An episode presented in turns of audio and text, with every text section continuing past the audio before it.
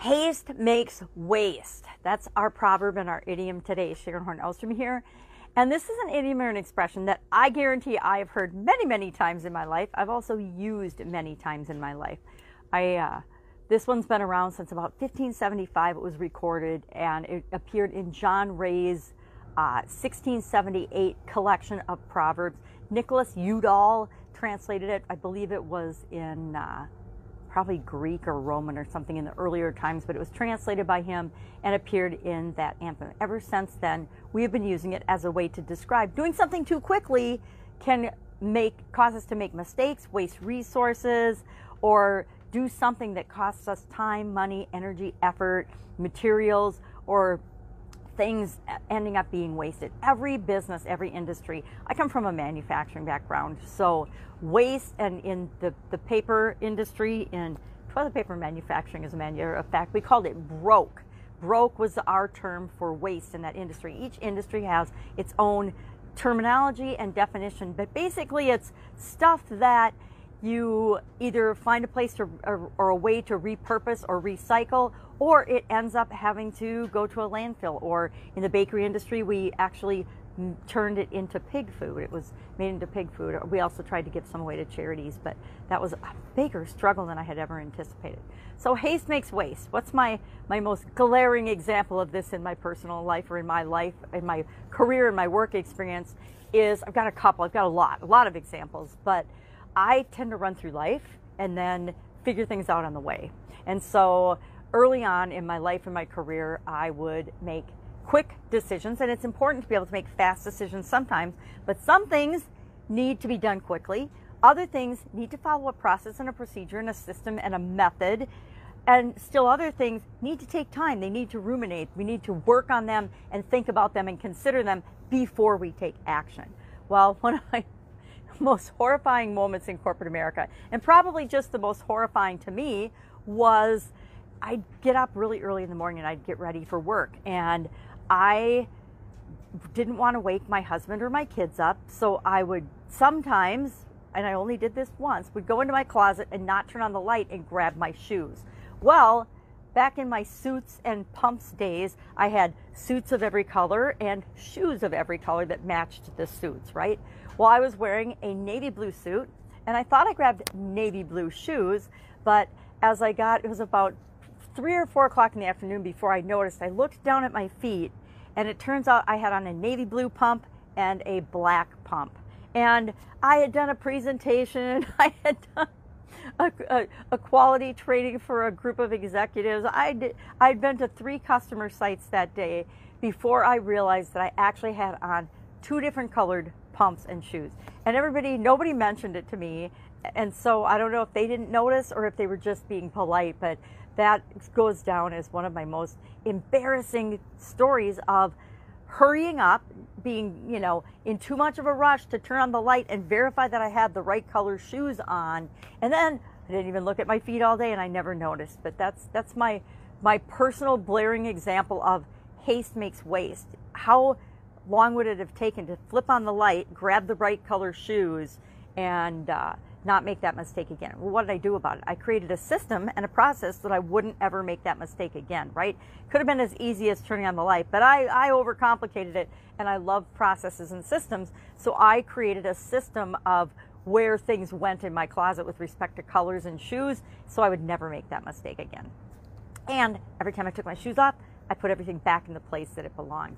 So how does this impact our businesses? How can this impact our businesses in big ways? Um, measuring broke and measuring waste is something that we always tracked in manufacturing and in, in my manufacturing businesses as well, as well as in other businesses. Every business should know how they're utilizing their resources. Are they using their resources wisely? And those resources include not just raw materials and ingredients, like in the, the ravioli making business, but it involves time and effort and energy and all the other things that go into creating the things, the products and services that we provide to people, the solutions that we provide to them. So we want to make sure um, we have processes and systems for the things that it makes sense to. Our hiring process, early on in my manufacturing business, my personal one, uh, the Italian food manufacturing business, I didn't have a strong hiring procedure. what happened is I would need a person, I would hire quickly, and most of the time we made the right decision, but only on actually only on one occasion. I only remember hiring one person that absolutely positively could not make ravioli. I didn't think it was possible, but because our processes and systems were so well defined, but we, we, mutually agreed that it wasn't the right fit for this this gentleman. And it's funny, it was somebody I'd known for a long time, and so we thought they'd be a good fit, but they would just it just was not a good personality and pace and everything else fit for that person. But often in our hiring processes, if we don't have a process or a procedure, we, we hire when we're in a dire need of having more help in a person. And we don't do all the things that we should do and we know we should do when we're when we're bringing someone into our organization.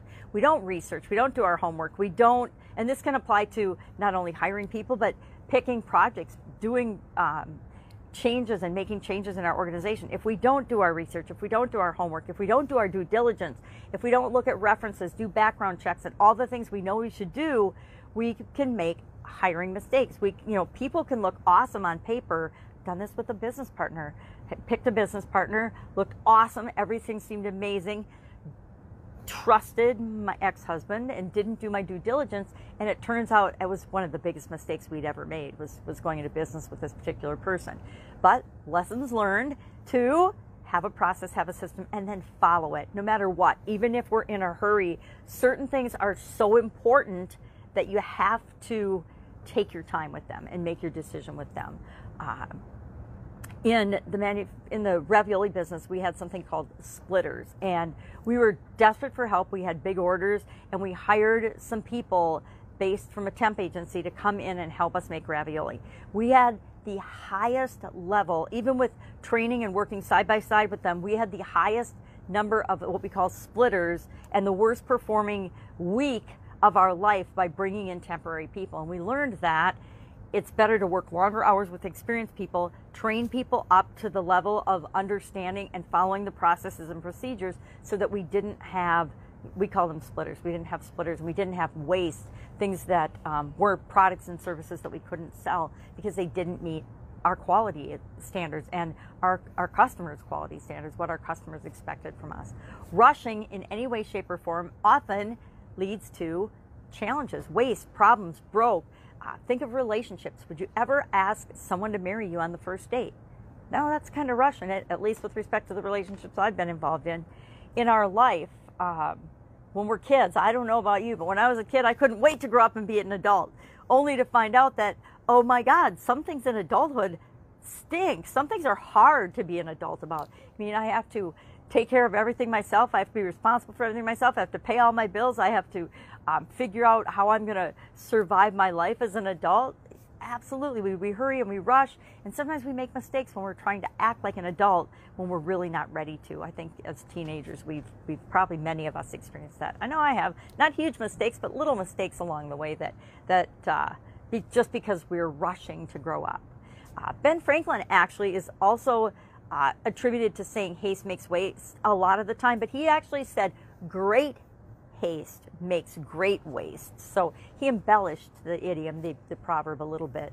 But uh, Ben Franklin gets credit for saying a lot of things. So it's interesting to research and find out did he really say that? Or was it indeed someone else much earlier and uh, he used it as well? And that's cool because that means that's how these idioms and these expressions and these sayings and these proverbs get traction is because we can really we can relate to them we can apply them to our life haste makes waste is a great way to teach people and hold them accountable to following processes and procedures again in the italian food manufacturing business we had and we developed continually better processes and procedures and ways of doing things all the time.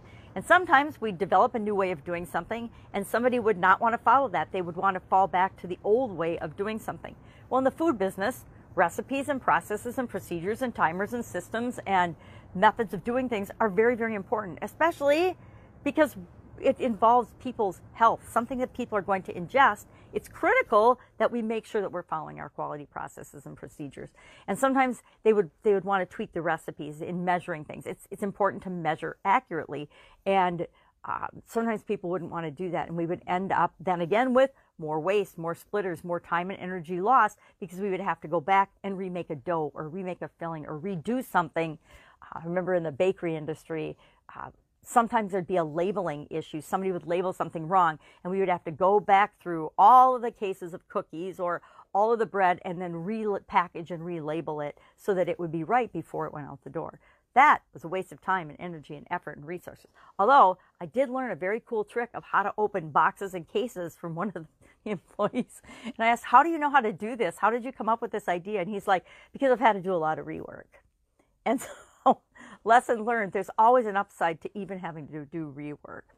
So I would love to know your personal experience with this haste mace waste. I tend to move really fast, and so I fall and trip and, and have little accidents. And I think that's because I'm rushing to do things. And I, I joke that I'm klutzy, but I think it's always because I'm just in a hurry and, I'm moving too fast. And sometimes I need to just take a deep breath and slow down. And remember, haste makes waste and falling down. The older I get, the less I like falling down. So share in the comments below your experience with this particular proverb. And I will, of course, be with you tomorrow with another interesting idiom, what it means, where did it come from, and how might you use it in your business and your life right now. Take care.